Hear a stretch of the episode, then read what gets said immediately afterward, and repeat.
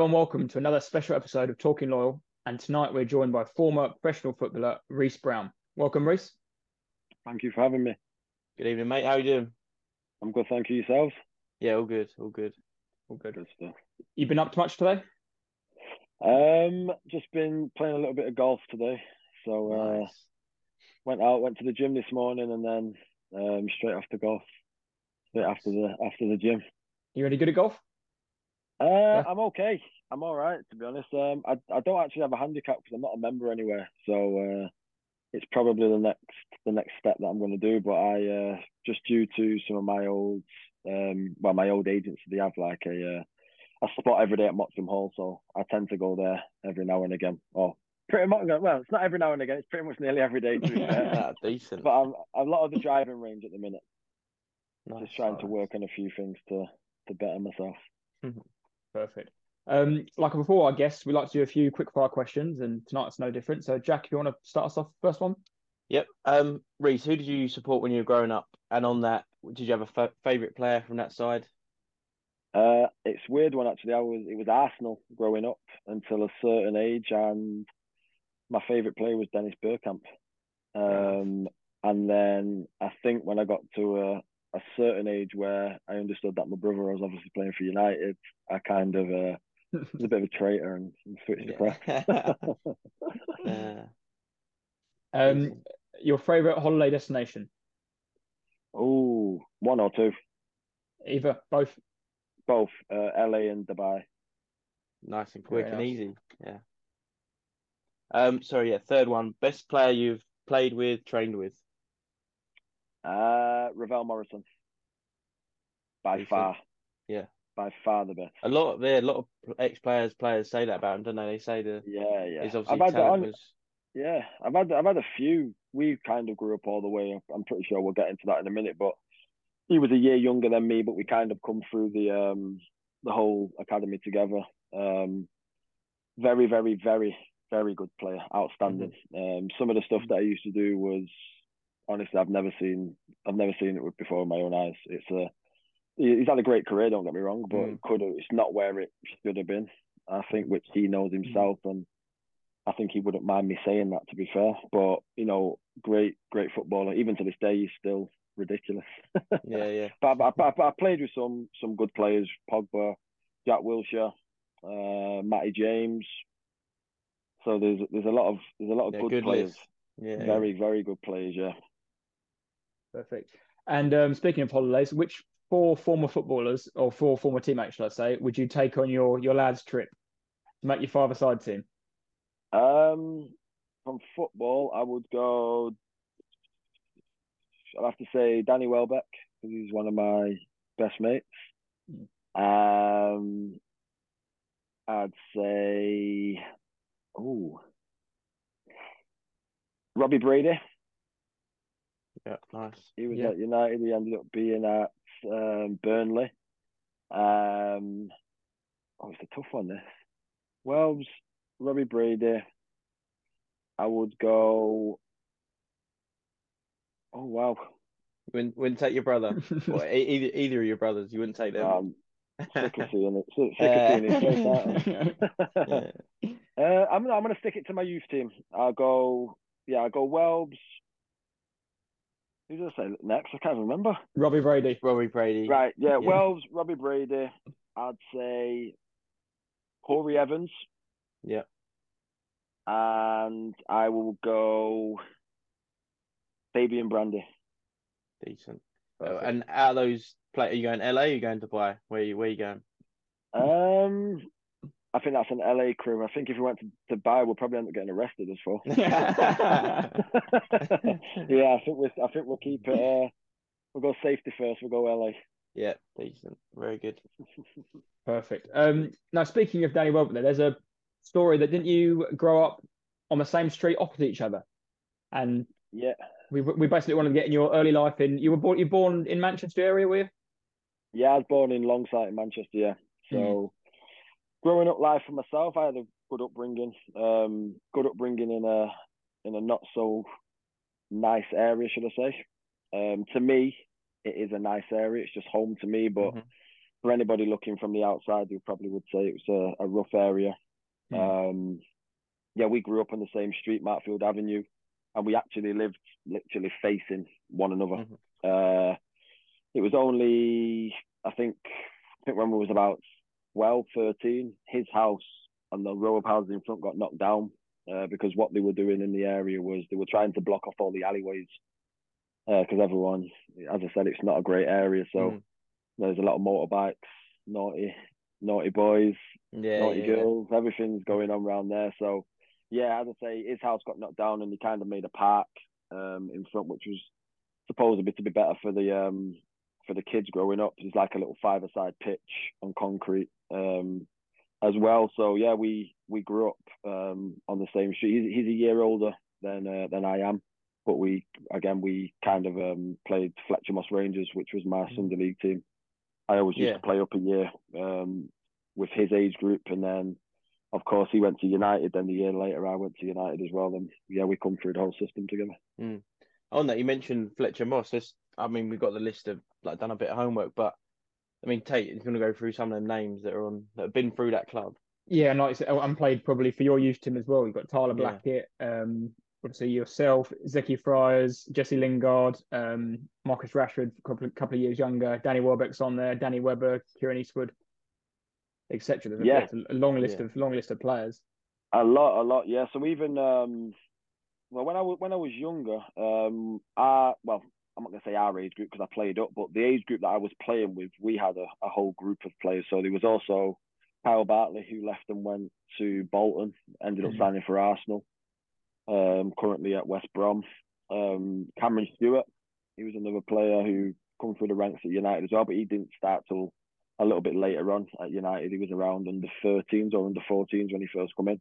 So now there was a lot of um, there was a lot of talent Mm. uh, in and around uh, our Mm. our age group. So, but yeah, but again, Fletcher Moss have they they kind of um, built that pathway for for us to you know to be able to move from there and kickstart our careers in a in a That's- professional yeah. environment. That's what I was going to ask. Was there obviously you played Fletcher Moss and lots of people did, but was it the coaches? Was it just a good environment, or were you just lucky with the the group of lads that were in that area, just a bit of everything? Or Uh, a lot of streetwise boys. Mm.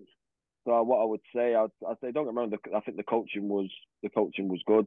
Um, Mm. I think it's changed a lot now from what it was like when we were younger, which I think the whole world's obviously changed. So yeah, yeah, Mhm. you know, it's um, we can get onto that bit in a bit, but in my opinion, the, the standard for me is it's not great hmm um, in the grassroots environment at the minute. I would say that's just my personal opinion, and that's no disrespect to anybody else.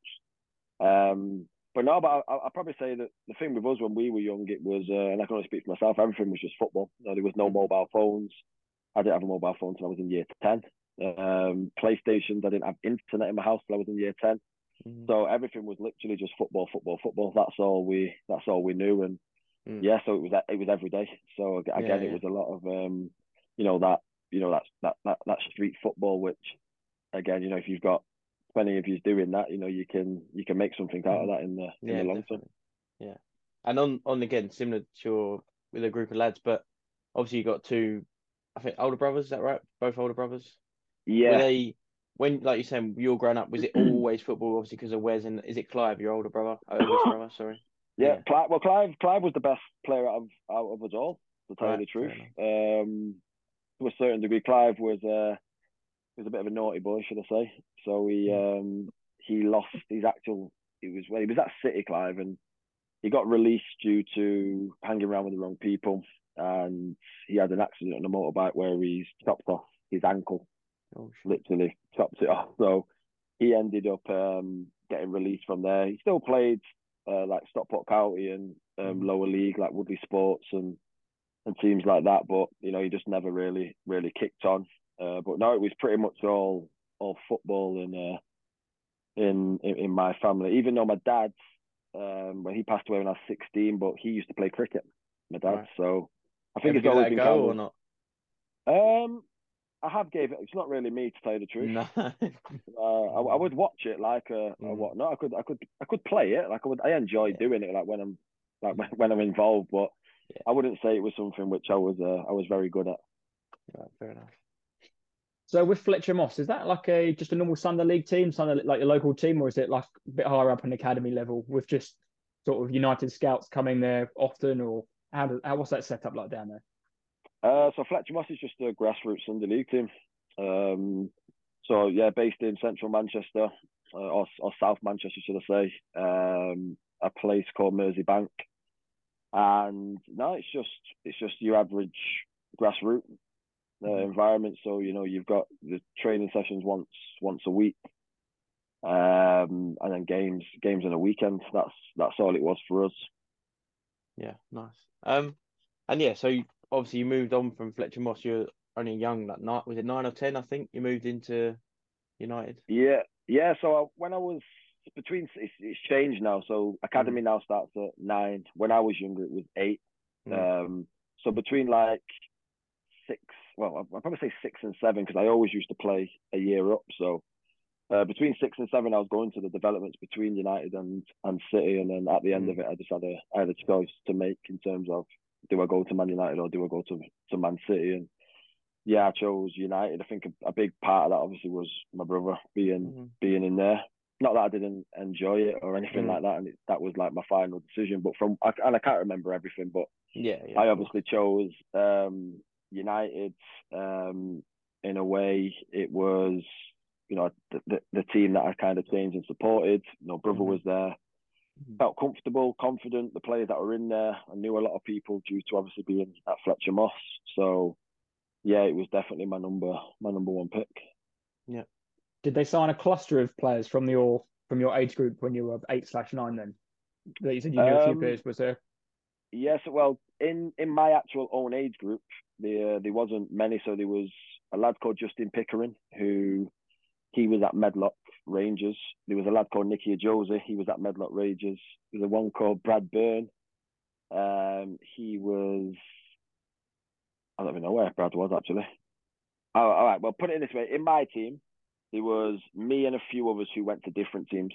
Mm-hmm. So it was only I used to play kind of a year a year up. So my first year, I played a year up with like Danny Welbeck, Cameron Stewart, mm-hmm. Kyle Bartley, and then obviously when they get to the ages of of nine, that's then when they could sign right. at United mm. at the mm. academy. So yeah, I sense. was still then at the developments, but I always used to then train up with them still at, at, at the academy. But I was also still playing for for Fletcher Moss because you weren't allowed to sign.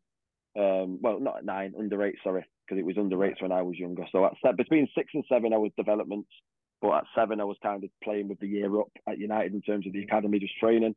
and then the year later, then I signed um, in the academy, then become the new under eights.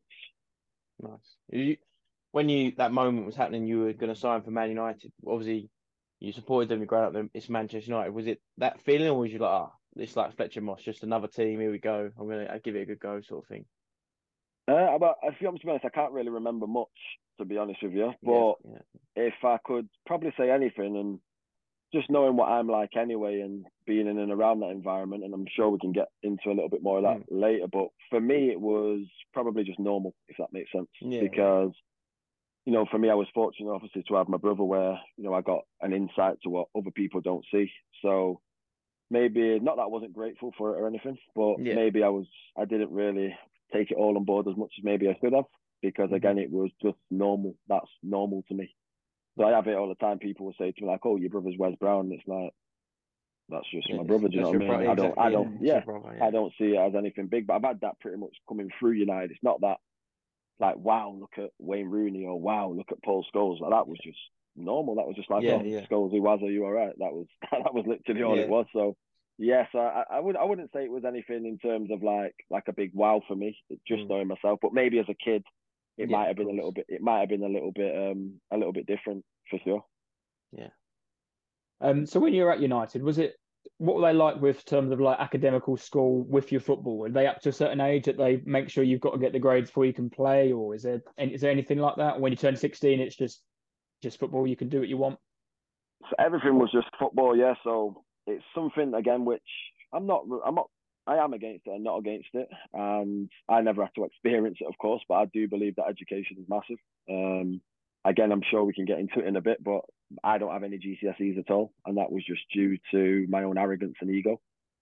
Um, but you know, if it wasn't for me playing football for as long as I did and having a career in the game, um, and obviously maybe not going into the coaching side of it, I think that I could be in a bit of a pickle personally. Um, mm-hmm. because again, I've not got, you know, the education behind me to be able to probably go and get, you know, a, not not that wouldn't be a decent job or whatever it would be, but maybe something which, you know, I might have enjoyed maybe a little bit a little bit more. So when I was younger, it was um, I don't remember much of the primary school bit, but I remember all the high school bit, and all the high school bit was we had a mentor in school, um, which was my PE teacher throughout the five years that I was there, and it would always be like reports every month on how we've done.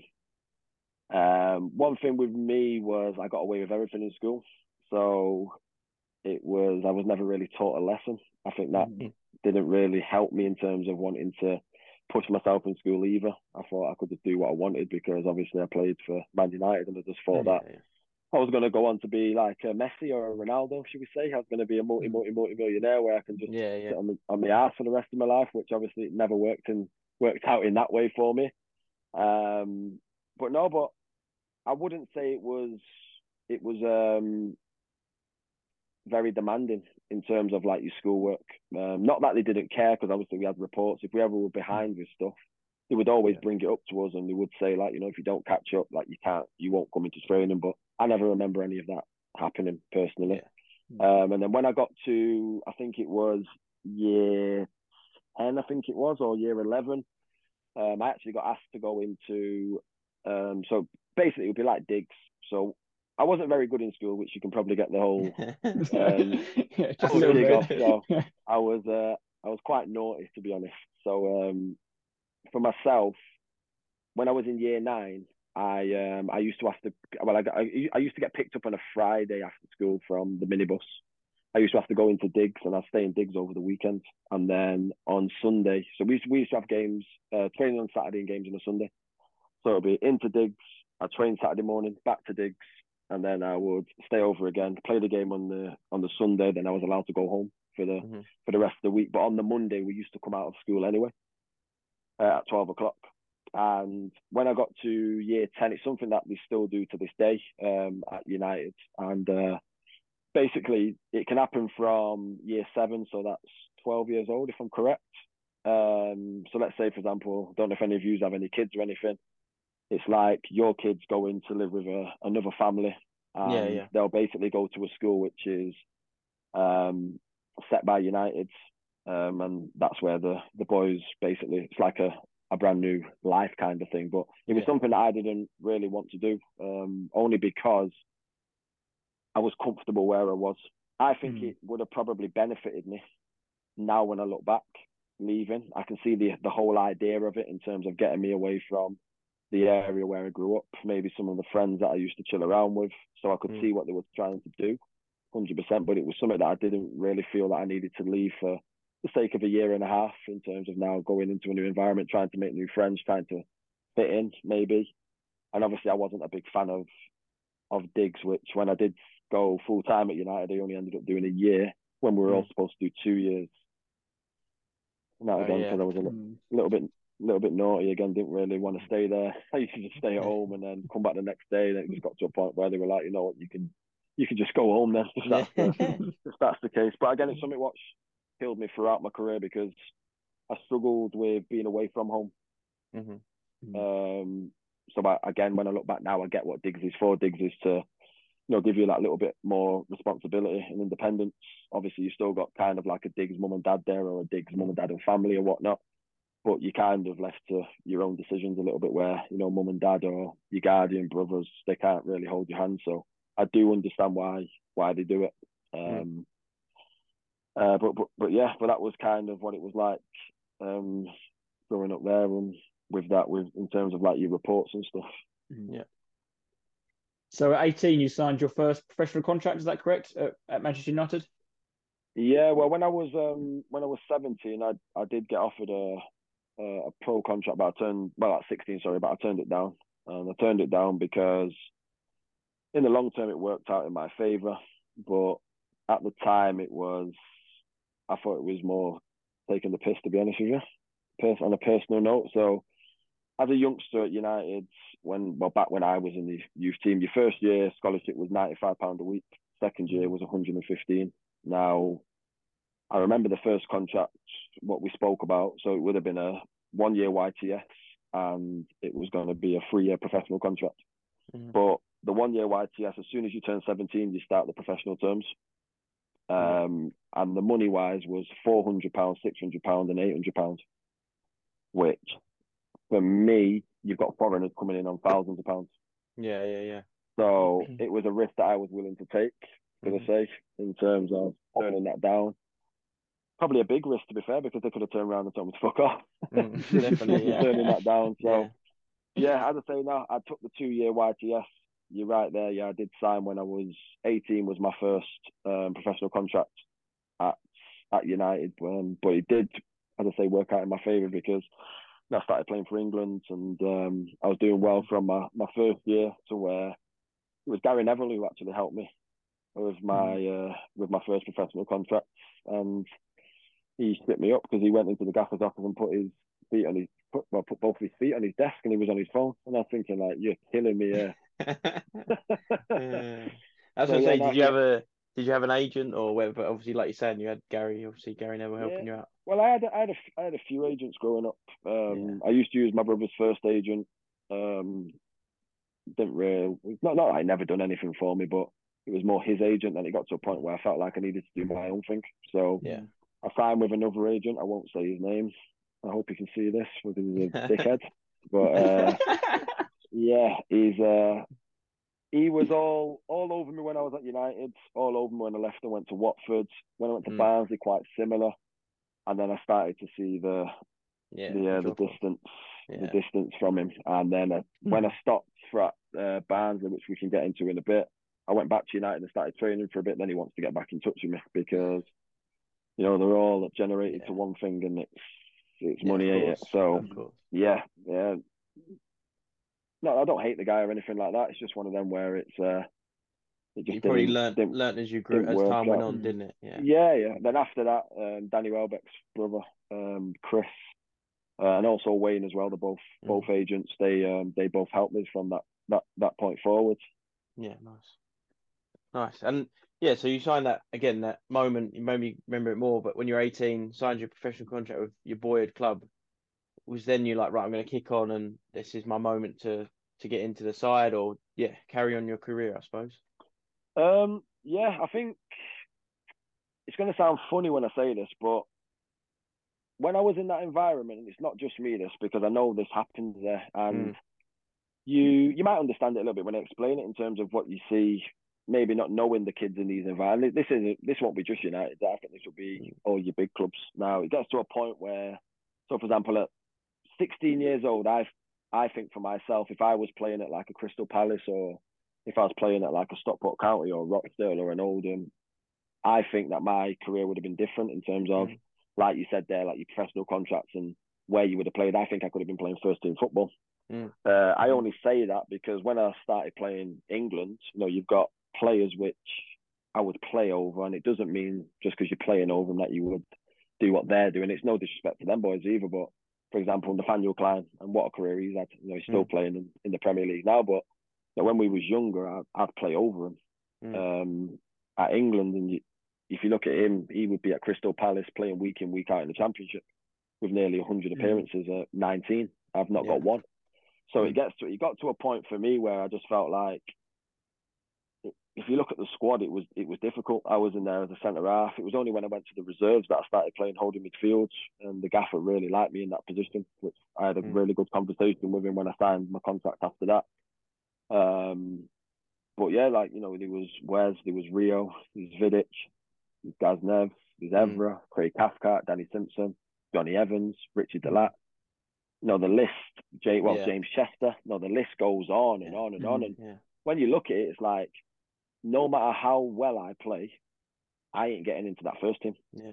So it gets Mm. to a point where again, like I you know, the mental side of it, I say it now to the boys that I coach and um in my environments and I've done it in my in my other environments when I was coaching at United for for, for the four years and then I went and I left and went to Morecambe. But for me, to, you've got to maintain that high level of performance and Mm. you've got to be as fit as possible, as strong as possible. But the main one for me is the mental side. It's as mentally strong as possible because football's just a game of emotions. Mm. So I'll be honest, I don't blame anybody. I blame myself. I don't believe that when I was in them environments that I used them environments to my best benefits. Um, I was more comfortable that I was in there. I was Mm. more relying on um, my talent than trying to push myself. As I say, I was a quite big boy anyway, so I never really tended to have to do gym. I could get Mm. by due to the my weight and my physical attributes. I could I could do it that way. Mm. Um, a very good example would be like a Mike Keane. Mike Keane, you know, at 16, 17, he wasn't not that he wasn't wanted, but he was offered like a, a part time scholarship where he went more to college.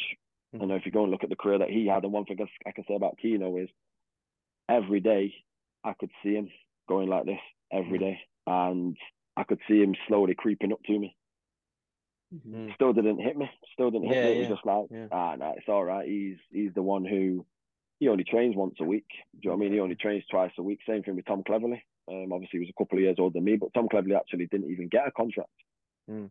And because he maintained coming into training still, they ended up giving him a, a part time one to where he was on kind of like the same thing as as um as Mike Keane. But but yeah, I, I'll be honest. I think in them environments, it gets to a point where you get I'm not going to say bored, but you know, you won. No, you're 18 years old. You know, you for me, if you're not touching the first team in and around 18, and when I say touching, I don't mean playing week in week out. Mm. Like some places, if you look at your lower leagues, you've got kids playing at 16, 17. Mm. Mm. But like when you're in them big environments, you know, you've got to start having a good think about what your next move is going to be, or Yeah. you know, do I do I want to be here till to 25, 26? I'm not saying that that would happen. I'm pretty sure that you would get released before that, but um, yeah, I, I, I just didn't see anything happen happening for me Mm. there. So again, it's not that I was ungrateful for it or anything like that. It just gets to a point where you can get quite bored of the same stuff. You feel like a mannequin. That's what Yeah. that's what I felt like. I just felt like a, a mannequin for the first team. You know, Yeah. sometimes we were allowed days off because we had to come in for the first team. Right. And train. Yeah. And it was, Because you're talking about the, the first thing at the time, and like I've got it here, but I think from 2000 2009, United won the Premier League five times, FA Cup once, Champions League once, League Cup once. Like, and yeah, you're 18, just signed your professional contract 2008 2009, and like you said, you got to get past Vidic, Ferdinand, and whoever else. It's, Yeah. yeah, it must it- be incredibly honestly, tough. it is. It's difficult. The good thing is that you've got some unbelievable players there in terms of like you know using them as mentors and Mm. speaking to them. I never really used many people. All I used to get was you don't understand how much talent that you've got. Because Mm. I, I know now when I look back, I, I had everything to go and take the game to where I wanted to take it to, but Mm. I just never wanted to really push and kick on. And that's not saying that I didn't have a good career because I, I still had a good a good career in Mm. um in the game of football, playing over hundred games. So for me, it's it's not. I don't I don't like regret anything. Mm. I've I've enjoyed the whole my whole time, but this is what I think like my new kind of purpose in life is now. It's you know that upbringing that I've had. That's what any of these kids out there would dream for. So you know now it's time for me now to give back and to try and do it obviously in my own way in terms of everything that I've I've learned throughout my throughout my um career. But no, but it, it is difficult getting into you know a Man United or a Man City, and, and you can see that when you when we're watching you know the day to day stuff, and you can see like the uh, the transfers. Do you know what I mean? Mhm. Because there's there's some unbelievable. Um, well, I'm not going to say unbelievable. I'm pretty sure there is some unbelievable, but there's there's a lot of talented young players in these environments. But it goes to show when you're one of the big clubs, Yeah, you you have a lot of money, whoever you need. buy- Yeah. Exactly, yeah. So that's why sometimes though I do think to myself, you know, what if I did start at Rochdale or an Oldham Mm. or Mm. you know, and, and at the same time you have to think of it as but if you was at an Oldham, would you have developed as much as you developed if you was at Man United? So Yeah. Mm. as I say, I don't look back and I don't I don't look back, but I don't like uh, as I said, I don't Yeah, regret anything or anything like that. It was just it was just a difficult period. I, I mm. genuinely believe if I was put back in the youth team now and you could take me to being a 16 year old now, I, I don't feel like I would have a problem getting into that Man United first team. Mm. mm. In terms of my the ability that I had, and again, if I'd done things properly, in terms of you know the gym stuff, lived the right Yeah. way, you know, ate the right stuff, and took things took things serious, I, I genuinely think that I, I would have a chance at getting into that team now. Yeah, hundred percent. How much different is it between playing, like I said, top level under twenty one, under 20 football? Yeah. Um, Sorry. uh, um, playing under 20, under 21, under 20 football for Man United compared to then going into Football League and like you had a, like one of your loan spells, for example, in League One or in the Championship? Is it just a completely different kettle of fish? Um, yeah, and before I say anything, I'm going to say Wikipedia lies. By the way, I played more games than that tells. yeah, yeah, still good. I was We always, went- I always, I, We went fumed deeper than about that. Wikipedia. Don't worry. I fumed about that loads, but yeah, but um, no, with uh, with like the youth, the youth football. So like youth team football for me, it depends like what level you're at. So again, if you're at like your Cat One level, your bigger clubs, and you play against you know the Cat Ones, the United, the Cities, Arsenal, Chelsea's, Tottenham's. You know, it's a good standard of football. It's quick. Mhm. Um, you know, you don't get too long on the ball. Quite similar to what you would probably see in like your League One football and stuff like that. You know, as I said, the the higher it goes, the quicker the game gets, but the more Mm. time you have in the ball. It's more like your positioning because you know one slight uh, mistake, you know, you can Yeah, be punished with with some of the Mm. players playing at the highest level. So um, I'd probably say like the difference for me was one thing I always noticed was I trained better when I trained with the first team than when I trained with the youth team or the reserves. And I think a lot of that was down to the standard of player. hmm So, for example, you go and fizz a ball into Michael Carrick or into Paul Scholes and it's above the waist, they'll just put the foot out and bring that ball down. And Mhm. that will make your pass look like you've done something special to where it's like, oh, shit, that was, if, if he didn't touch Yeah, that, that would have been in the corner flag. Do you know what I mean? So you used to get away with a, a lot more because, again, you're playing with better players to where in the academy, and it was nothing against any of our players, but Mhm. you obviously haven't got that standard Mm. of Mhm. of players and that standard of players as a as a whole. It's not like there's two or three of them.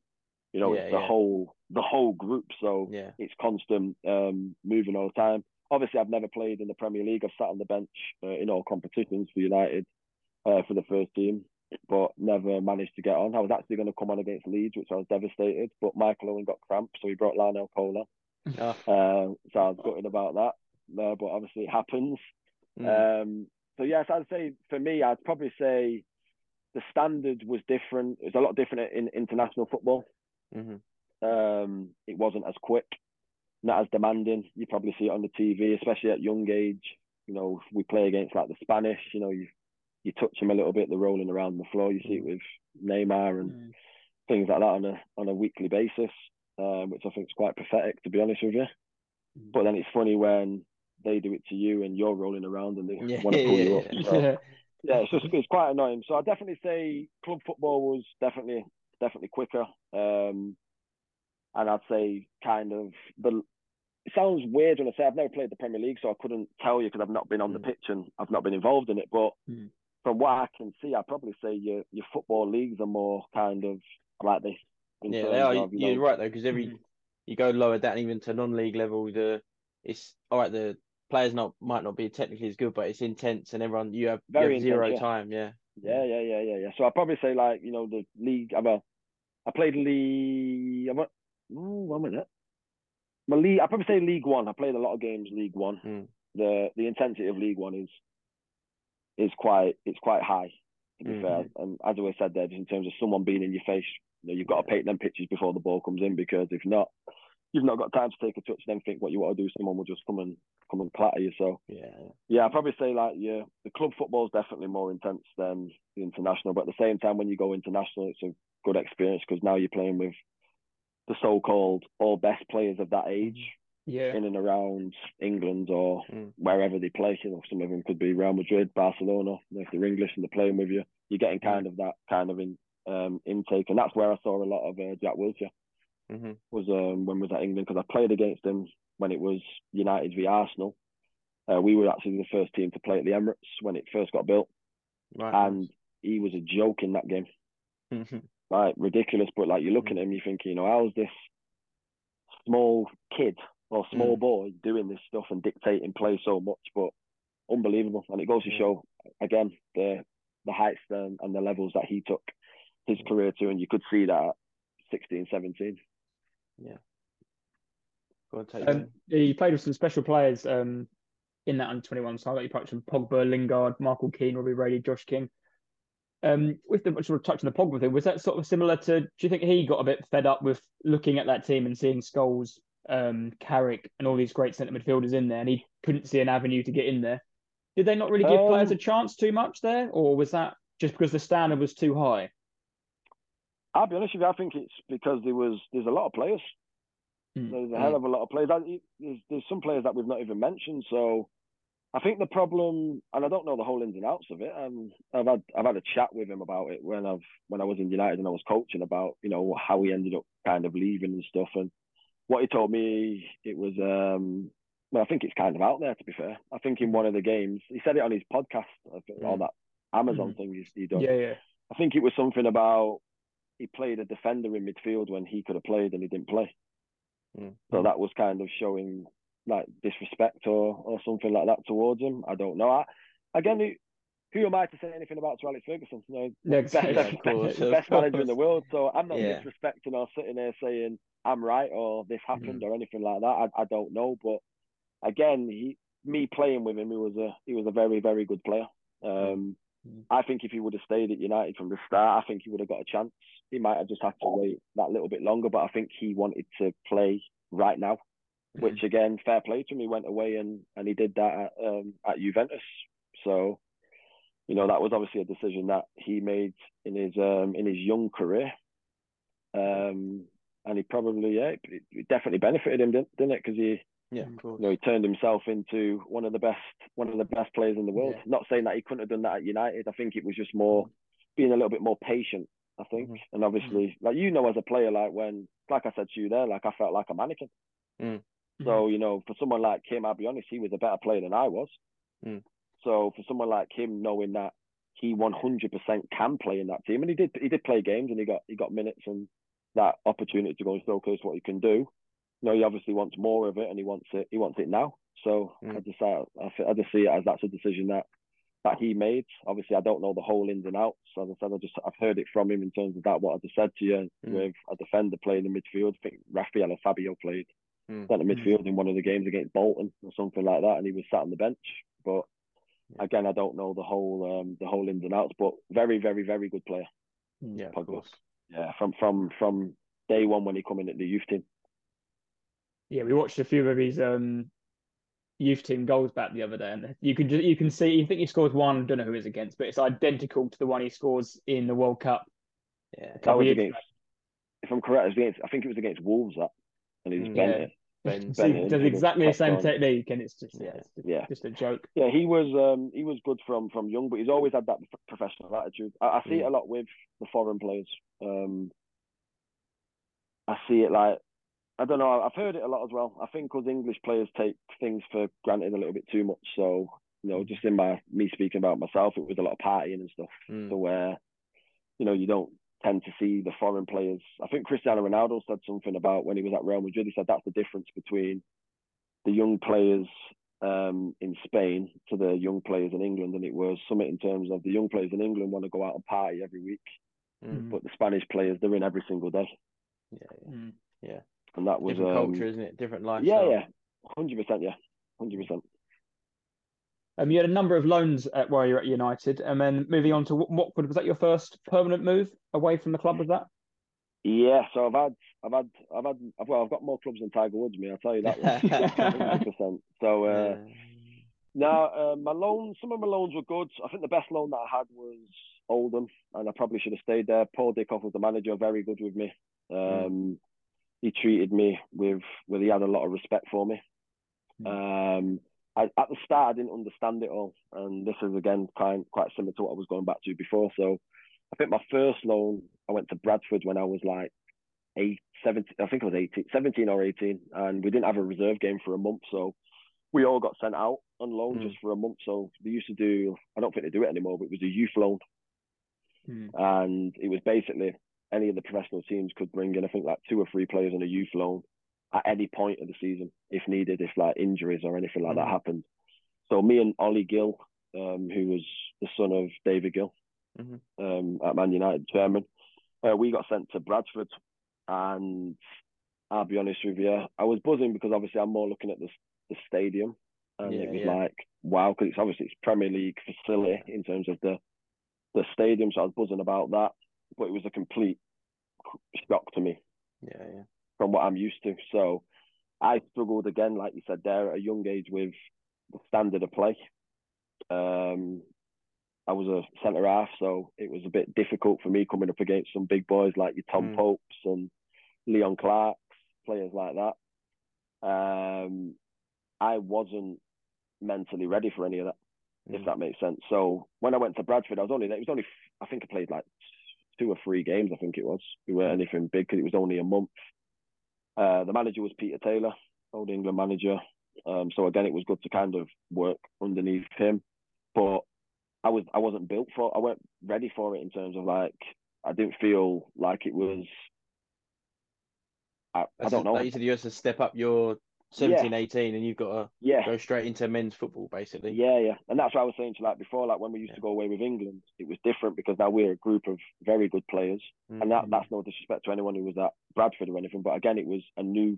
There was players in United who were better Mm. than the players at Bradford, and I weren't used Mhm. to playing with that. Where I felt like it was a lot of pressure as well, because obviously I'm just coming from United, but I, I never really had that mindset of pressure, if that makes sense. Even though Mm. it was, it, when I look back now, it, it was pressure.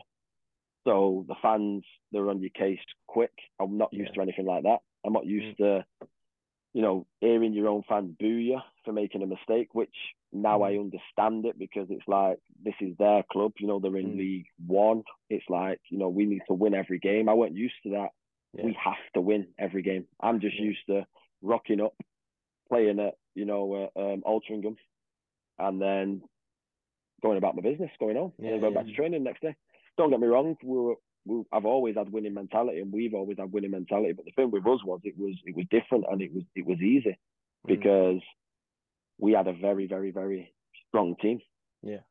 So you know when you kind of move down there, it's you've got to be ready to take that step, and I, I just don't feel like I was I was ready for. it. I've had like the training with I've playing with the first team at United and stuff like that, but it's a complete different ball game when you start going into into real life match situations. Yeah. And I wasn't I wasn't um, ready for it at all. And then yeah, Watford was my first move. So what happened with that one was I did get offered a contract at United, um, and I had a chat with with the gaffer about it, and he just basically said to me I was I would have been twenty. Ooh, I think it was twenty going twenty one, or twenty one going twenty two, one of them. Mm. And he basically just said like, look, uh, I- you've done well this year. We'll offer you another contract, um, but also have a little look what's on table in terms of different kind of money for you, which Mm. I weren't getting any more money. Uh, I was getting I was getting more, but it wasn't anything like what some of the other clubs were throwing at you. Um, and again, he just told me that I wouldn't be going on the, the first team tour, and that kind of settled it a little bit for me in terms of not that I'm not wanted, but you're not wanted really, Yeah, because at 20 years old, 21 years old, if you're not going on the first team tour, you've got to start considering your your options for me. And I I put that down to now in and around like your you're 19 to 20 years old in environments. You know, you've got to kickstart your career at some point. You know, everyone's got certain points where they'll they'll excel and they'll they're ready for it. But I genuinely believe that you know, at 19 years old, you know, you've got to be getting that first team uh, experience. So yeah, so the decision was I had a few clubs. Um, I think my last loan was Ipswich. I'll be honest with you, I hated every single minute of it. I don't know if you've read the unscripted piece that I've done. I've read some bits, but Um, yeah, some yeah, little so I've done I've done a bit for um, it was something for um, for United for the website, Mhm. and basically what happened was I think it was more of a well, it was a loan, but I think it was a trial at the same time. Mm. That's how I saw it. Um, and it's a funny story. It's uh, basically I went down there. They were fighting relegation. I had this ego of like I've always had from being young growing up that I play for Man United and I'm not playing. Why am I not playing? Um, I I didn't like it down there, and I think I just didn't like it because I was mentally weak.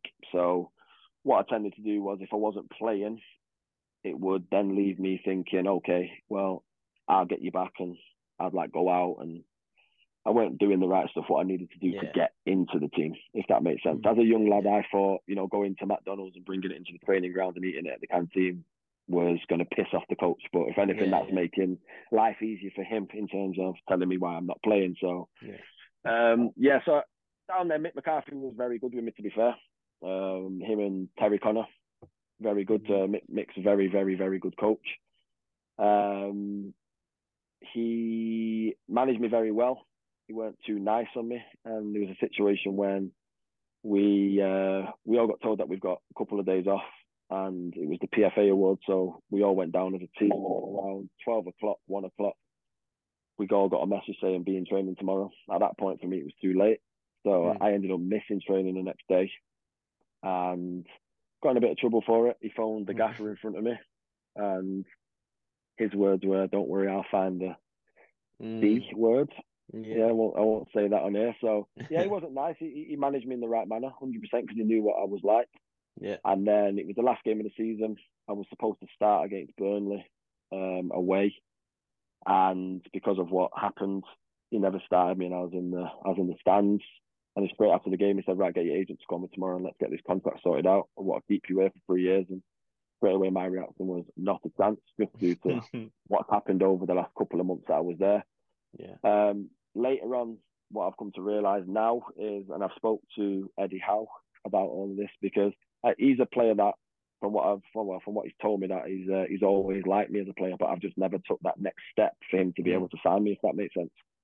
Um, so he said that he's always watched me from a young age at United in terms of how he likes to play football. I was a footballing um, centre half, so it was a tick box for him. Um, just the loans that I went on, it never worked. Uh, I never kind of went out of League One in terms of my loans and playing. hmm Uh, when I went to the Championship, it was more like coming on and never really secured um, a spot. But again, I wasn't ready for it. Yeah. Um, so yeah, so basically, what the whole point of me going to Ipswich would have been was, it was for me to go down there to play a season for him to sign me at Bournemouth. Right. And I think the way it worked was, don't tell him that because if someone told me that, of course I'd be saying, "Where's the pen and paper? Let's do it." Yeah. Yeah. But it was to show that I was committed to to go to Ipswich. And if you look at what happened, it's funny because it was Tyrone Mings that ended up Mm. going to Mhm. Bournemouth, and obviously I uh, I missed out on it. But yeah, that was just a decision I made. I went to Watford, very good at the start. Um, Zola was the manager; he brought me in. Mm. I enjoyed it. Um, I think it was two or three games into the season. I was on the bench. I went in with a bit of a different mentality because I had Troy Deeney as well uh, to help me as like a mentor. And um, yeah, I never got too big for my boots because he would always make sure he kept me grounded. Mm. Um, obviously, the captain of the club, probably the, well, yeah, definitely the, the highest paid player at the club for sure, Mm. and that was a lot of money in the championship.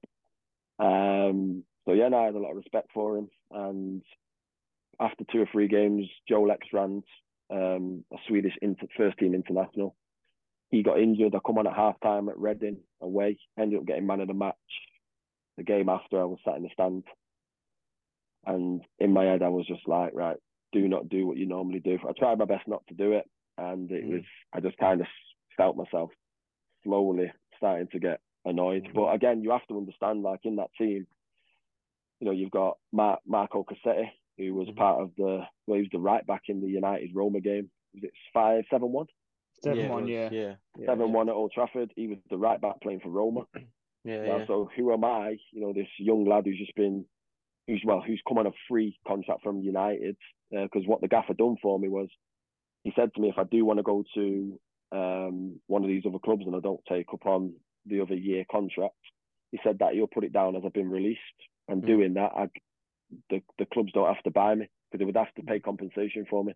Mhm. So he was nice to me in that sense, to where obviously I generated and well not generated, but I got I got more money from from doing it. So he looked after me in in that situation, um, which you know that's you know the respect levels for that is that it goes a long way that stuff for me. Yeah, he, he didn't have to do that at all. Yeah. Um, but yeah, um, I played in I played a couple of games after, but again the the team was it was a good team, Mm. And you know I can't complain. I've got a fight to get in, and I was again I was young.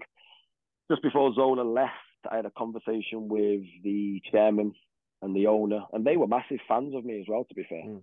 but I just couldn't I couldn't focus and you know like believe in Yeah. what they what they were saying because sometimes it's just word of mouth for me. Do you know what I mean? Like Yeah.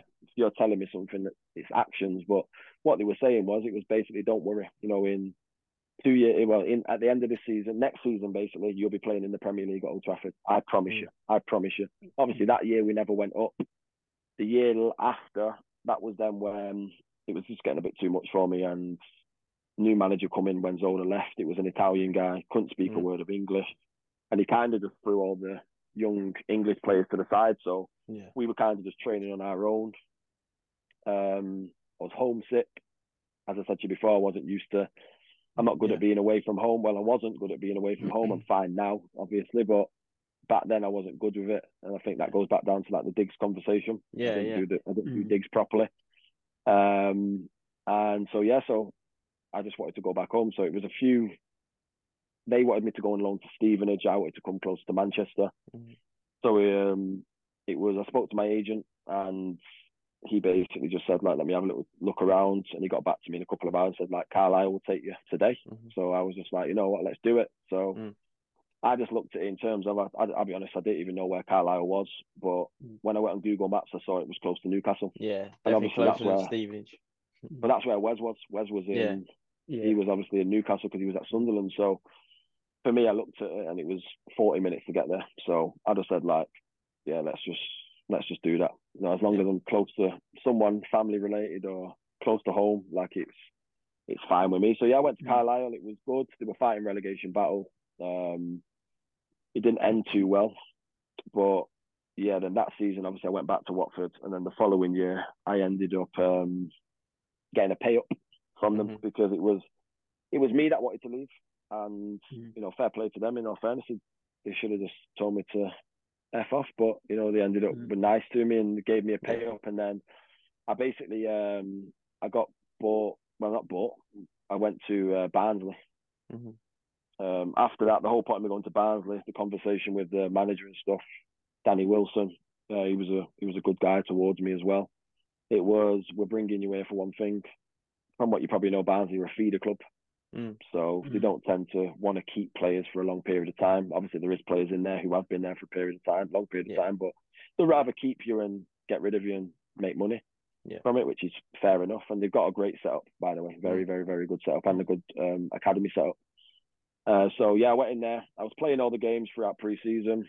Um, started the season well, and then obviously there was two young boys, Mason Holgate and a lad called James Bree, and it got to a point where managers pulled me in and said like, unfortunately, I'm sorry to say this to you, you've, you've done well, you've been playing in all the games, but we're not. I can't guarantee you much game time, and obviously I asked the reasons why.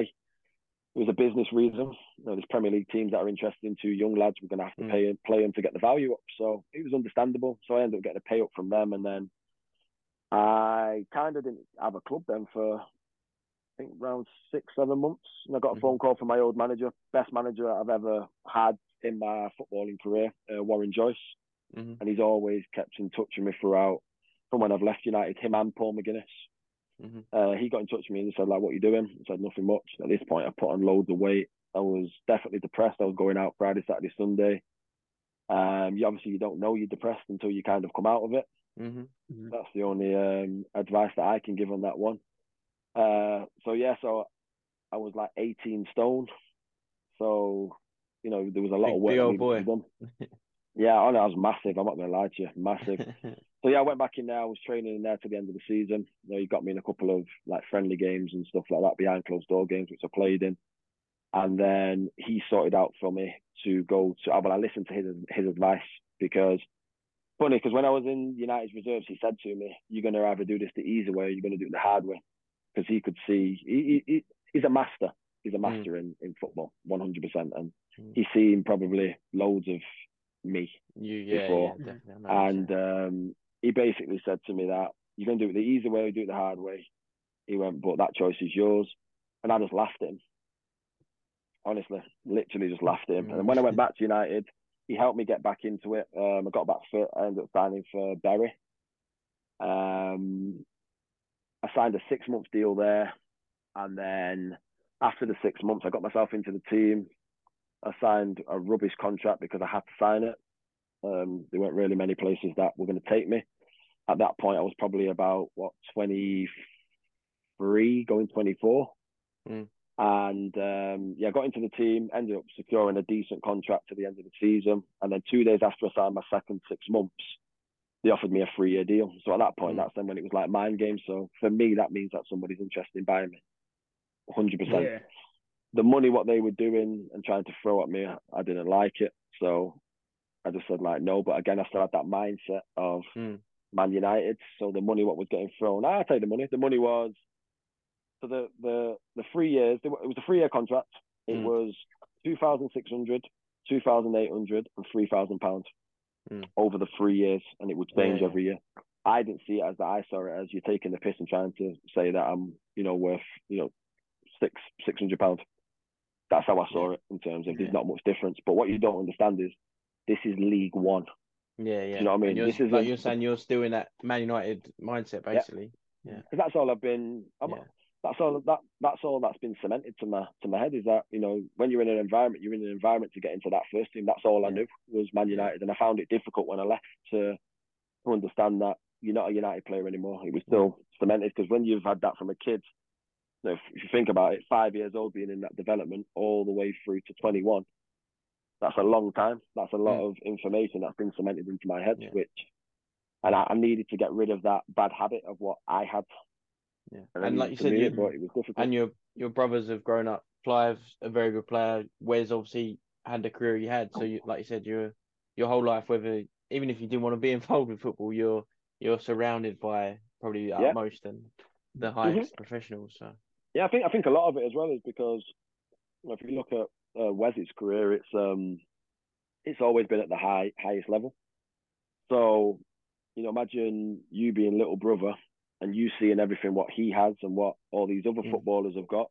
Or if you go around to like Wayne Rooney's house, for example, Mm. you know, you you have that mindset of I play for United the same way he Yeah, plays for United.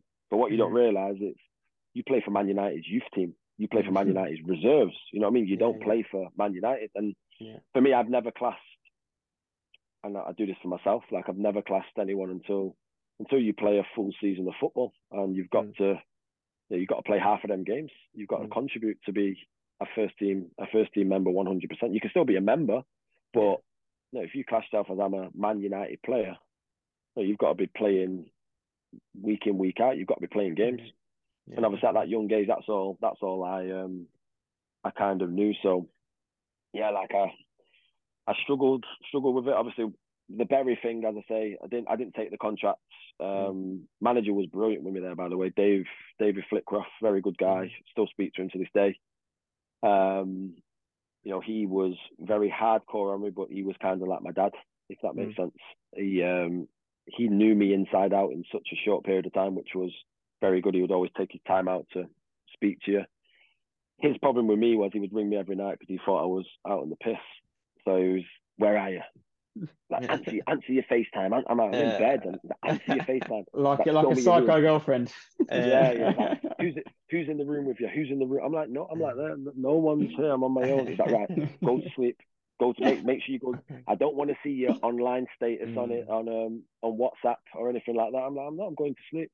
So yeah, now he was he was really good. A, a little bit on top, but probably what I needed. To be to be fair to you, I probably needed Mm. um that kind of arm arm around me. To be fair, um, Mm. but yeah, as I say, at the end of that season, come um, I ended up um, not having a club for a while, but then uh, I signed for Sheffield United. So as I say, I played a lot of games that that year. I played. I thought I played quite well. Um, I got I got that move to Sheffield United, and then yeah, the Sheffield United one was it was one that I couldn't turn down. To be fair, in terms of you know, it's a massive club, Mm. good players, and I wanted to be part of what they were what they wanted to do. So that was probably the first time that I've ever said to myself, right, you go and live in Sheffield, and you do not come back here. That's what I, that, that that's what I said to myself. I thought Yeah, like yeah. I can't come back because what I do is I'll come back on the weekend and I don't want to go back. So I thought like what I needed to do when I was 17, I Yeah. need to do it now. No, it's time to change. So I committed to it, and again the team was really good. Chris Wilder again, very very very good coach, very intense. I like quite similar to Joycey in terms of like the training sessions. There's no easy sessions. Put Mm. it that way. Everything's an absolute graft, which for me it works. Um, and I think his record goes to show that in terms of getting Sheffield United to where he got them to. Um, it was I literally lived in the hotel at the corner of the ground. And I was there for six six months. I think I only come home like two or three times in the six months.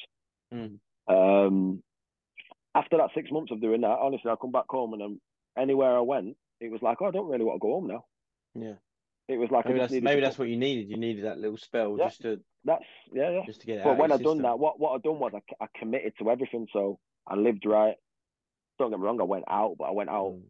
the right times, and it was more as a squad going out. It wasn't like I was going out, even saying to my mates around there, like, "Oh, come up to Sheffield, or we'll go Mm. out, we'll go to London." It, it was nothing like that. It was Mm. literally like, you know, half the time it was the, the captain, skipper Mm. Billy Sharp. He would sort it out for the boys because we were doing well. We were in the top three all the time. So, you know, if we done well, the manager gave us that time to do what we wanted. But one thing what I was never good at, I was never good at having days off. Mm. So when I was at Sheffield United, I committed, and on my days off, I used to go in and train with the youth team. Mm. Um, I used to make sure that because I weren't getting as much game time, I played in pretty much all the reserve games that got put on. I just asked it, even if it was 45 minutes or half Mm. an hour, can I just play?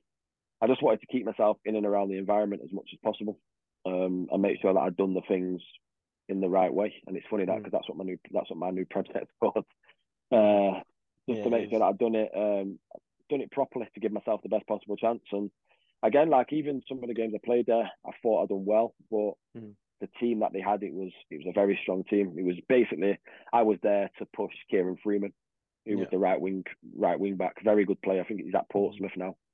Um, but basically, what happened was after the six months, it was then a decision again that I had to make. Um, I could have stayed there to the end of the year, but at that point, I was missing football Mm. uh, because I've not really played. So there was opportunity for me to go back to Bury. So I took that opportunity, went back to Bury. This time it was Chris Brass, who was the um, the manager or caretaker manager, should I say. Mhm. Uh, if you don't know who that is, he's the one who. It's funny this. You know, have you ever seen the own goal where the player kicks it off his own nose? Yeah, yeah, yeah, yeah. That, yeah, that, that, that's him. Yeah. So he's a good guy. He, he was brought up at Man City, so I've known him again since I was since I was Hmm. young. So I went back in there, played, ended up getting injured doing my knee, and then obviously a new manager come in. It was um oh I forget Lee Clark Mhm. from Bir- Birmingham, Yeah, yeah. and my knee weren't even ready to play to be fair, and it was we again we were fighting relegation at this point. Um, not like we weren't in the releg in the bottom three or four, Mm. but we were. You know what League One's like. You can yeah, yeah. you can win three games and be top of the league from being Yeah. bottom of the league. It's crazy. So he ended up saying to me that I need you to play in the game. And what I've got told from the surgeon and from um, the people at the, the doctors or the hospital, sorry, was you can't play on this till the till the end of the year. But I had no choice because I had no contract at the end of the Mm. year. So it was one of them where I'm going to have to take the risk. So I played in the game. We played against Rochdale, played really well. We Mm. secured promotion. I think I trained once for probably about four or five months. I didn't train. No, not four or five, but probably about three to four months didn't train. And then literally, I trained one day and played full 90 minutes. Probably, Mm. honestly, probably the best I played as well because I knew what the circumstances were. I knew that I needed to impress. So we, we got um safe. And the week later, um, he said to me that that was on a Tuesday night. And on the Saturday, he said, "I need you to play again." And I just refused, and I just said, "Like, no, I'm not playing." Mm. He was like, "But I need you to play." I said, "No, I get what you're saying, but look at my, my knee was massive." Yeah, yeah. So I'm saying to him, like, look at my knee. And you have to remember as well, in the lower leagues, you, there's no security. So Mm. if I go and break my leg, you get a, what, 20 grand payout from the PFA. Mm. So realistically, I'm thinking to myself, if I've got to retire after this, if I do really bad damage to it, then I'm fucked. So I thought, like, I'm not taking it. So yeah, I stood, I stood my ground. Uh, we all had meetings on the Sunday after that game, so the day after, and he basically just said, like, I, I, I want to keep you on because for months he was saying to me, get your agent to call me, let's sort out a contract. Mm. Uh, really want you to be here um, and whatnot. I find you, um, I think you're going to be a big part of this project for what I want to do next year. So I was like, sweet. Never answered the phone. And then, yeah, as I say, I ended up um, sitting down with him on the Sunday and he just said to me that I can't sign a player for next year who's injured. So I said, like, Mm. that's fine. I respect your decision, no problem. Got a little bit um, pissed off about it, to be fair, because realistically, like, you know, you're asking me to play. I'm putting pretty much my body on the line here, Yeah, yeah. even though I'm not even 100%. Do you know what I mean? So, no, it was more like of a thank you very much kind of Yeah. kind of thing. So yeah, I I ended up leaving there, but it was funny because straight after I come out of that meeting, it's not even a lie. This I Mm. remember getting to the gates because it's uh we used to train at City's old training ground at Carrington next to United. I, as soon as I pulled out the gate, I thought like, oh, not like fuck this place because I, I liked it at Bury. That was like my best football that I've played, to be fair. And um, as soon as I turned onto the road, my phone started ringing, and it was Keith Hill at Rochdale. Yeah, yeah. So he basically said to me like, um, "What you doing next year?" And I just said, "Oh, well, I've just come out of a meeting, and he's um, he's told me that he's not keeping me because I'm injured." And his words were, "Is he fucking stupid?" They were his Mm. words, and I just said, "Oh, I don't know." So he just said, "Well, what what are you gonna do?" I said, "I don't know." So I'm just gonna go on holiday and we'll see what happens. Yeah, yeah. So he said to me, he went, "Fuck that! Tomorrow morning, nine o'clock, be in my office and just put the phone down." So I was just like, you know, what, I'm Didn't gonna have a go choice. And, no, I didn't really have a choice. So I thought, you know, I'd rather get something sorted now than Mm. leave yeah. everything. And again, it was close to home. I didn't really want to. I'll be honest. I didn't really want to move away from home again because I was getting to kind of that age where Mm. I don't know if you can tell, but the same shit keeps happening. Yeah, yeah, Mm. yeah, yeah. Six month contracts. There's no security. Stability. you know, Yeah, exactly. Yeah. yeah, there's there's nothing there. So yeah, so I, I went the next day. He said to me that he liked me as play. Obviously, I played very good in the game on the Tuesday when we played him, and he just said, um, "I want to give you a contract here for next year." So I just thought, you know what, first person that come to me, let's just let's just sign it. Mm. So signed that contract there, and then it was funny again because I was in at Rochdale, Keith Hill. Um, I don't know if you know, but Keith and David Flitcroft, who was my first coach at Bury. Mhm. Keith Hill was always the first team manager, and Flickers was always his assistant. So the, the same people, Yeah, yeah. and them two, are, and the best mates as well. So when it was um, when I went in there, he was he was good with me, and he pushed me and stuff. Again, he was like my dad. He was always on top of me, like over the top, but he Mm. knew he had to be to get the best out of me. Because I can believe me, I can switch off like that. And uh, yeah, I was playing all the time. Then all of a sudden, I just got a um, a text message one morning saying that no, wait, no, actually, it was before the text message. It was, you know, when the transfer line's about to close. Mm-hmm. So he just brought me in. I played all the pre-season friendly games. I played all the games up to the date where the contract, uh, the, the deadline was going to close. Played the game on the Saturday. On the Monday went into train. No, sorry, on the Sunday went into training because we had a game on the Tuesday, Mm. and full game on the Saturday. And then on the Sunday, I got a phone call from Brian Barry Murphy, and that was we used to call him BBM. He's at Man City now. I think he's the under 21s coach. Mm-hmm. I got a phone call from him saying, um, Cheltenham want to take you on loan, and the gaffer's told me to tell you that he's happy for you to go. So my first thought was, you can tell him to fuck off because Yeah. I'm not going on loan anywhere. I said, I'm at home. I'm getting paid my money. I said, I'll just happily just chill. It, it is what it is. But I've always said to myself that year, I said it to Chris, who was Danny's brother, my agent. I said, if the same shit happens this year, I'm I'm done. Like Mm. I'm not I'm not continuing with it because it was not like we weren't getting too much. It was I just wanted to change. Yeah. It was getting to that Yeah. point. Not like I fell out of love with the game or anything like that. It was just like I, I don't I can't be asked with it anymore. It's just the same stuff, and I didn't really see myself going anywhere. Mm. Um, but yeah, so I, I, I didn't go to Cheltenham. I just ended up um, staying there. Then I, about two weeks later, I got a message saying, "Do not come back until further notice." So I was like, "Right, that's fine, no problem." Because it was for a text. Fair play to who the manager is now at Rochdale, Jim um, McNulty. He Mm. was one of the centre halves when I was there, and he was the vice captain or club. Cap- he was the club captain, but he was the vice captain to Ian Henderson, the striker. Mhm. And I got a phone call from him saying like, "Where have you been?" And I said like, "I've been told not to come in." And he's like, "Well, that's not what these are telling us in here. They're telling us that you're not just not coming in." And I Mm. was like, "No." I said, "I've got messages on my phone." He said, screens "Screenshot the messages, send them through to me." So I sent them through because he was kind of like our PFA rep for the club as well. Yeah. So it was literally the, the last day. Now, what he said to me was, call this number ASAP and tell him everything what's happened Mm. and um, just take it from there. So I didn't even know what was going on. So from what he told me, if I would have left that one more day, they would have been able to sack me because I've not been going into football because it was for a text message.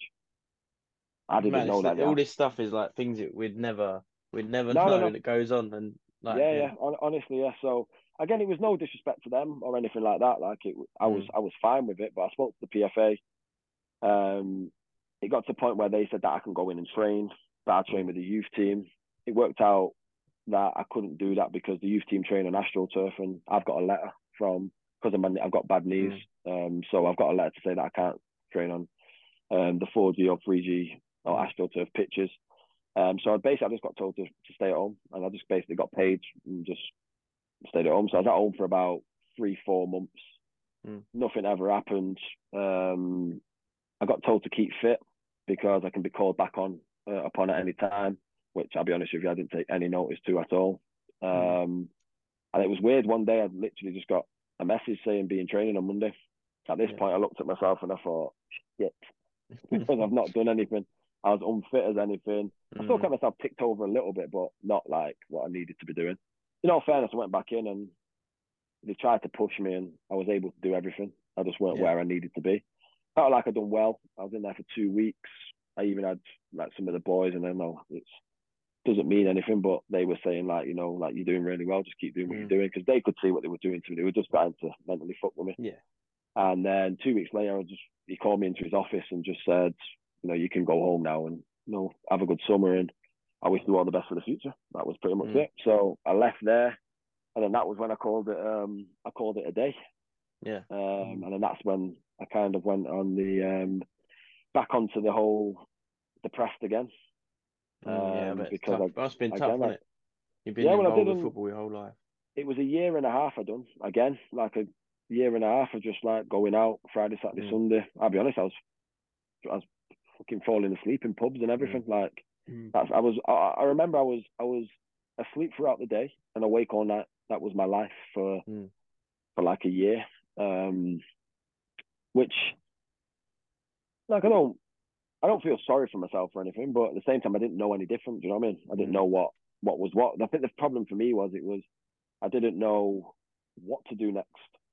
Mm. Uh, at this point, I didn't even finish my coaching badges Mm. because we, we obviously when we were at United and we done our we were um we were going through like our level two, Mm. but I never completed it or anything like that. So it was like I can't go into coaching.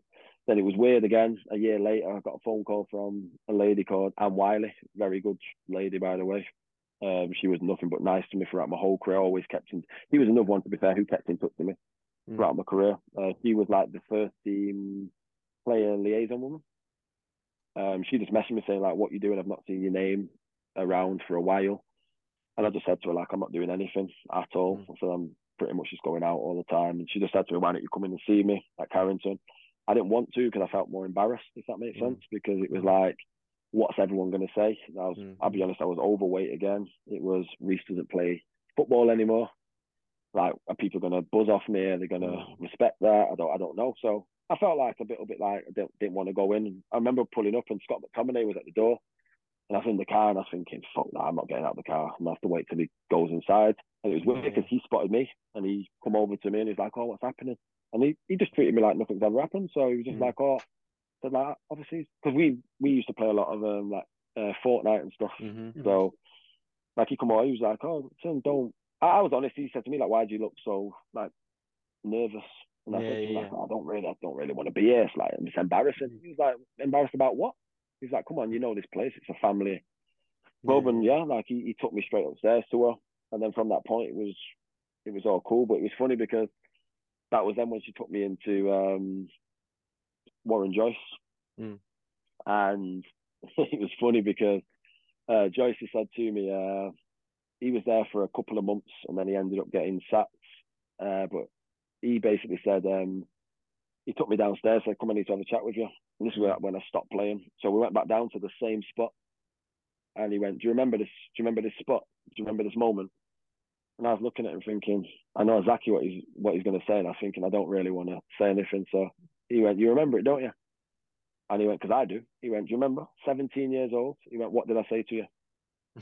And I said to him, I said, ah, I said, yeah. I said, you were right. I said, you said, I'm going to either do this the easy way or I'm going to do it the hard way.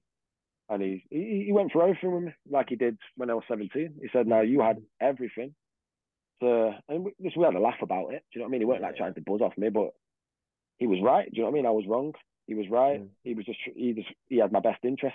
It's simple as that. And, uh, yeah, so we had a little laugh about it and then went back up to Anne and it was just like, you know, what do you think about coaching? Mm. My ego was not a chance. And it was her who had to say it to me. She said, right, stop being so full of yourself. Mm. You don't play football anymore. Mm. right? You don't play for Man United anymore. This is what I needed to hear. You don't play for Man United anymore. You don't play for England anymore. You, know, you don't play for Watford. You don't play for Sheffield United. It was like at the minute, you're you're kind of like a nothing at the minute, but you've got so much to give because you could see straight away I was very good like with mentoring. She thought it would be Mhm. something that I would be good at, but she said to me, "What what do you think about the coaching?" So I was like, "You know what? Because you're asking me to do it, I'll do it for you." That's Mm. what I said to her. So she was like, "Right, go into it and see how you like it." Now started going in at United.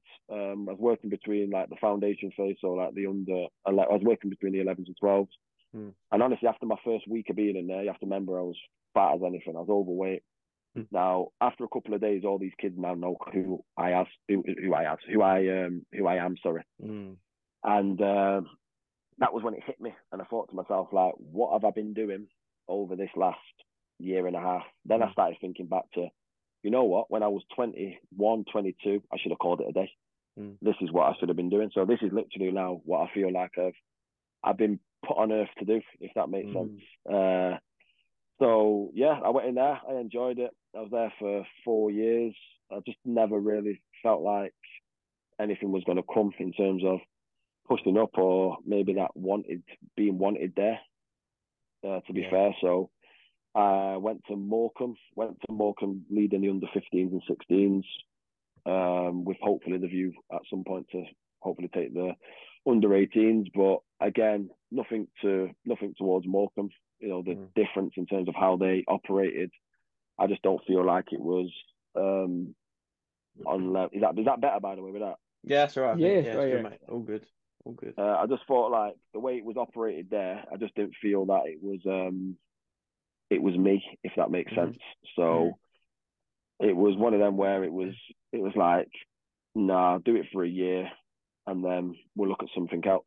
Uh, but it was funny because when I went back to United after like a month or two, I started doing a lot of um my own education in terms of football because I was only used to one thing and it was me coming through United, me playing professionally, then me going back to Man United. Yeah, yeah. So yeah. straight away, I'm looking at these kids and I'm like, wow, wow, wow. Mm. You know what I mean? Was was I this good when I was that age? Was I like this? Was I like this? Now, when I went to Morecambe, the the, the drop, I was just like, no way, it can't yeah, be, yeah. it can't be this much. And then when I went to Morecambe on my days off, um, on a Monday and a Wednesday, I started doing Oldham's developments Mm. because I thought it was more coaching for me, more minutes on the pitch. Um, it's around the corner from my house. Mm. So I thought, like, why not do it? And that was then when I saw the standard again, and it was like Mm. United. And you got Morecambe, and then it was like just going low. And I thought yeah. it's not, it's not great. And then I thought to myself, it was never that low when when we were younger. And I know things have happened, like you know, it's COVID, so kids have missed out on football for two years Mm. or however long it was. I know it's a complete different generation to social media and what they can have access to. Mm. But for me, like I just genuinely believe that there's a, I feel like there's a lot of places out there trying. Well, I think it's killing our next generation of players personally. When you're Um, with your coaching of you went through all those clubs and you United, Morecambe, Oldham, all that all that little bits and bobs. Obviously you you started your own is it called the right right way? Is that correct? Am yeah, yeah, right? yeah. Was that something you're obviously involved with professional clubs and then you thought, right, you know what, I need to like you're saying, the levels, the standards, I need to do my own thing so I can implement what I want to see and do for these youngsters. Mhm. Um, yeah, I feel like one thing that I felt when I was in um, the environments was half the time I, I just feel like you're a you're a mannequin, or they want you to be a mannequin, or they want you Mm. to be like a yes man, and Mm. I'll be I'm not, I'm not a yes man. Do you know what I mean? So for me, I would never disrespect somebody, but I'd always challenge somebody, and Mm. my first part of that is to challenge them to better the environment. I don't put myself first; it's to put the kids first. So if it's something that could better the kids, I don't feel like why there's a problem me asking or challenging in terms of why can't we do it or you know can we do this or you know like just maybe being a bit annoying. I don't know. Mm. Um, so I just feel like majority of the places it's more just being a mannequin, and then obviously you've got the people who are in power and control who then you know they have the they make the decisions at the end of the day. So it's not that I can't work with people because I'm very good at working with people.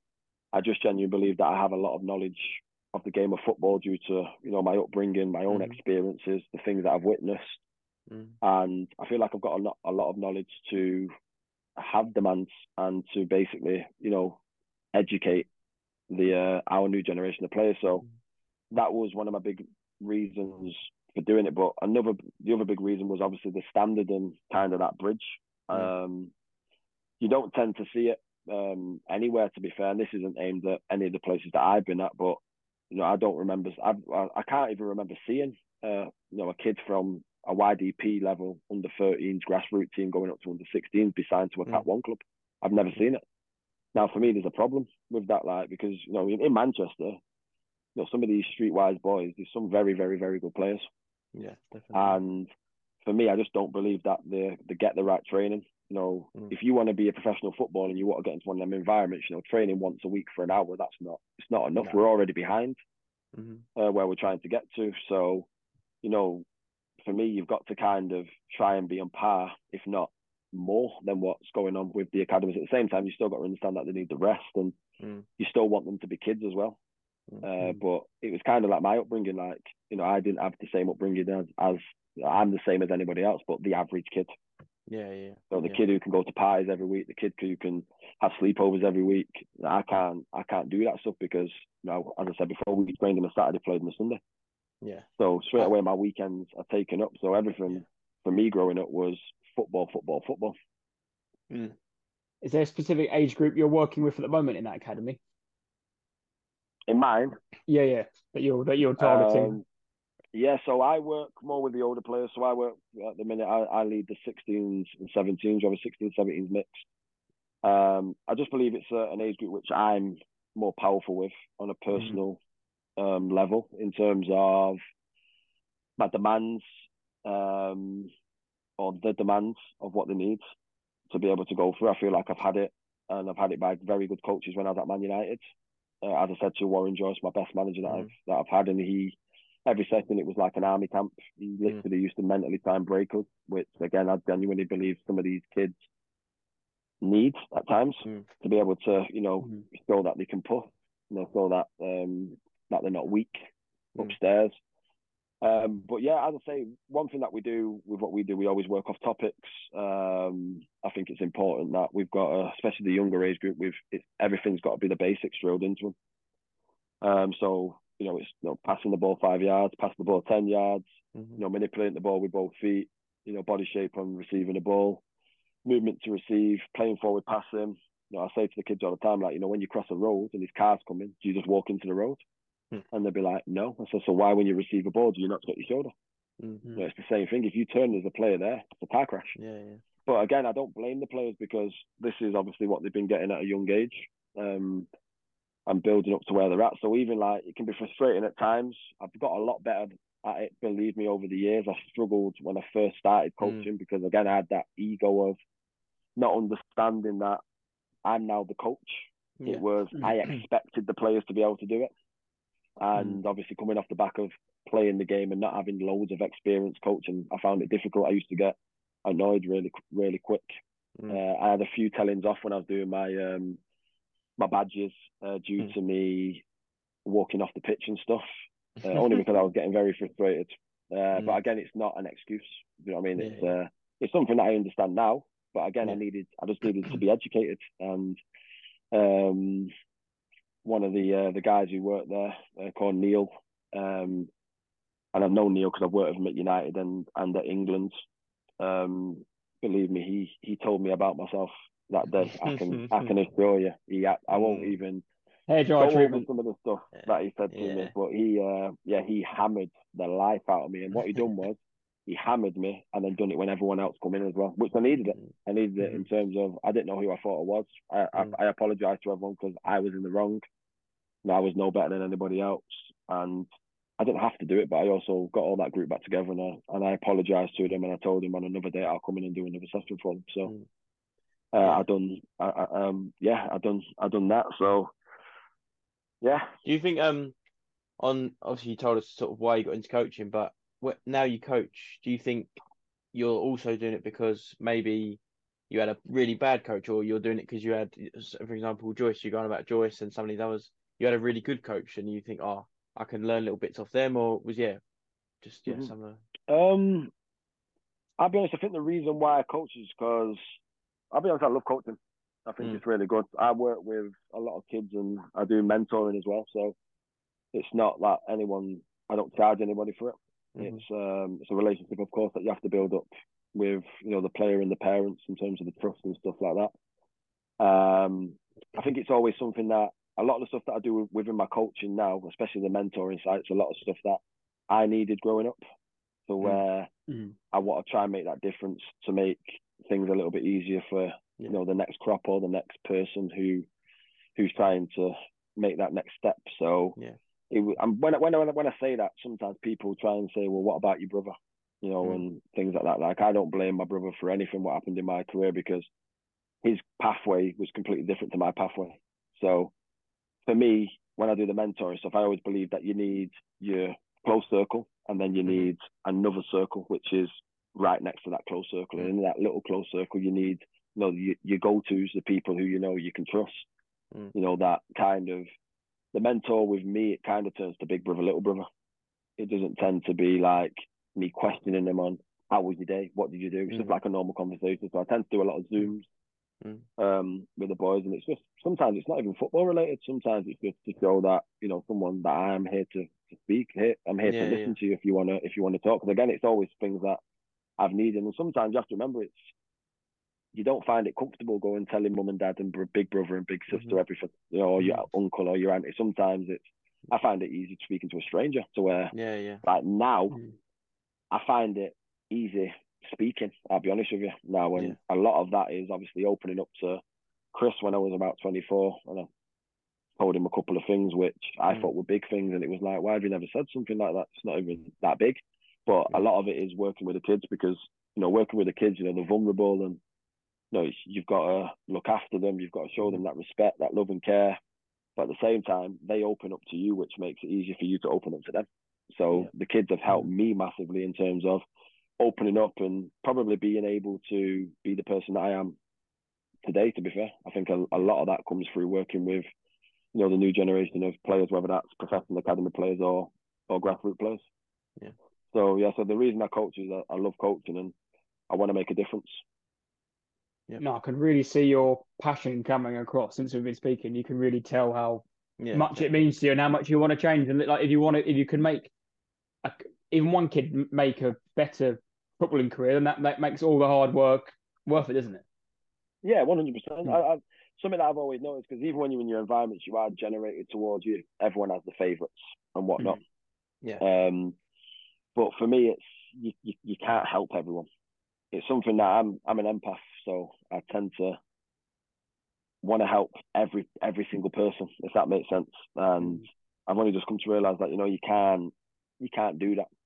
Um, but like you said there, if you can help one lad, like last year in my the 16th team when I was um when I was coaching at the other environment, it was um I think there was six six lads who not that I gifted opportunity to, they believed in the project and the stuff that I was Mm. doing for them.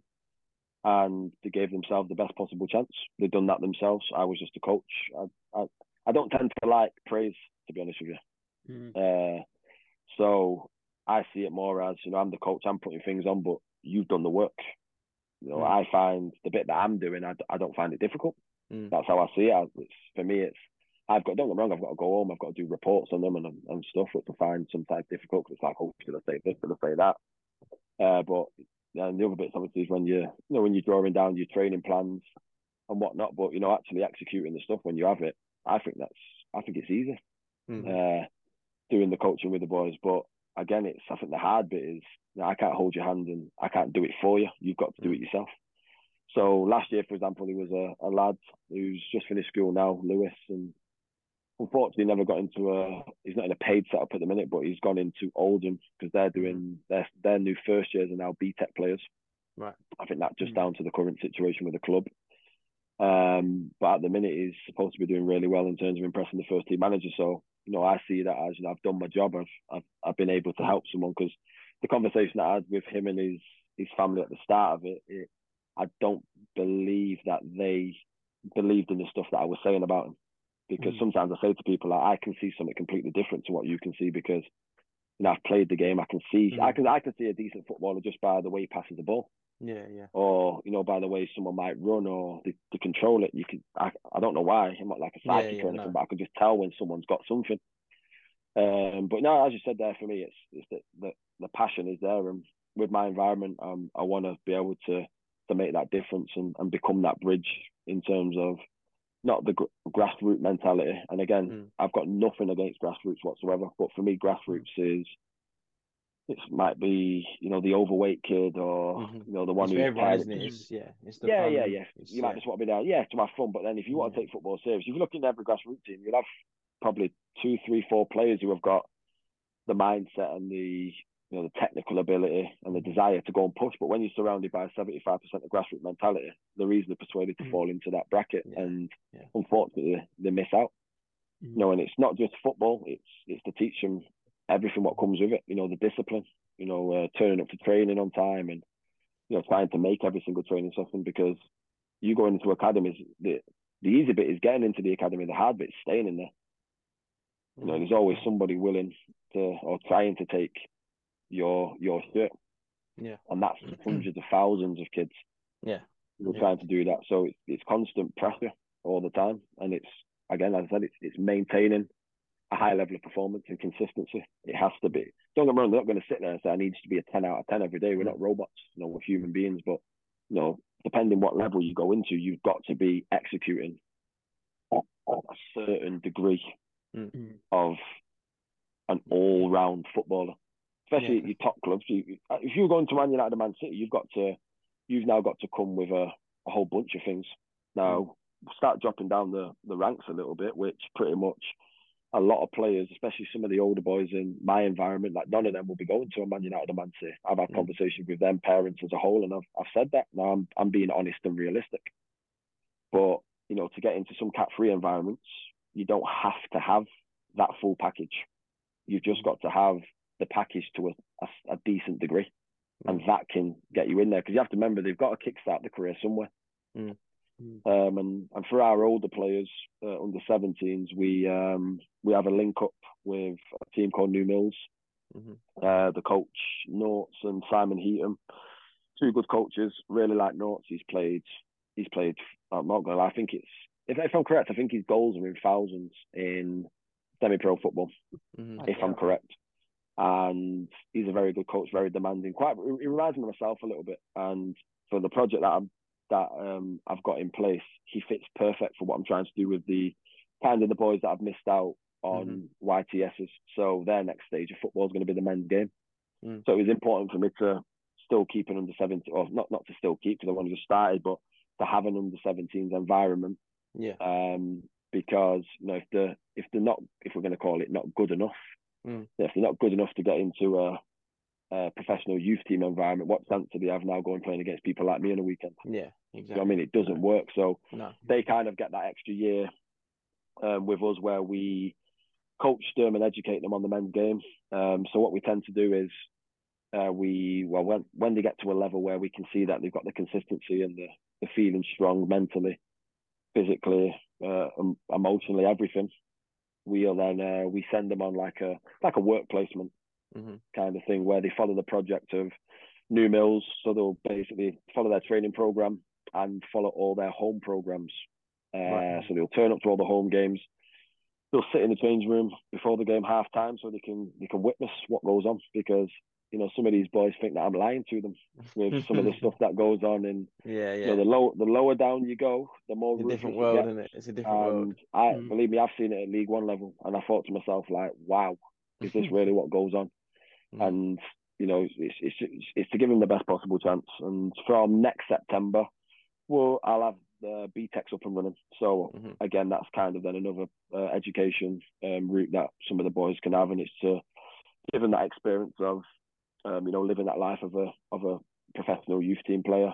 Yeah. Um, but of course, education comes first. You know, if you're not up for your work, you will not train, you will not play at any at any point. Because I'm massive on the education side now. With as we spoke about before, I've not got any GCSEs apart from my options, which was e media and drama. I got A star in drama. Actually, this will be in Coronation Street. Very good. so yes, I think education is it is um it is massive. But I'm also not massive on that you have to have education to go and do Yeah, something of course. Yeah. well in the Mm. future. To be honest with you, but I do think for certain things, education is, especially English and maths. It's uh, I think it's I think it's big. Yeah. No, that's brilliant. We've yeah, I've learned so much from talking to you from Yeah. tonight. Just Uh, there was so much, it's there's been so brilliant. much more we just listened to and just really, really enjoyed it. And the, and the listeners will will love hearing that. And it's sounds a bit, but even a little bit inspirational, really, from all like the ups and downs and the stop starts to see where you are now. Yeah. Really, really passionate and thriving in something you're doing is is great to see. Yeah, as I say, I'm I'm loving what I'm doing at, at the uh, at the minute. Um, again, as I say, it's uh, it's nothing against any of the other environments out out in and around Manchester or away from Mm. Manchester when I speak about this stuff. But no, I'm here to make a difference for for young boys and girls.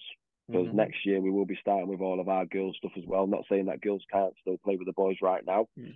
but I'm here to make a difference for you know for our next uh, generation of players who really want to take football serious. Um, And as I said, I think the plan and the project that I've got in in uh, in place, it's uh, it's a, it's a very good one. So now I'm looking I'm looking forward to to seeing what happens with it. Yeah, no, we'll tag all the um all the socials for the for your coaching academy in, in the video and, and down below so everyone can can check it out. and Oh, perfect. Yeah, it's um T TRW underscore Manchester, isn't it, on the Instagram? I believe. Yeah, yeah, yeah, yeah, yeah. Yeah, so I'll, we'll we'll tag Yeah, that in and, absolutely. and stick it underneath.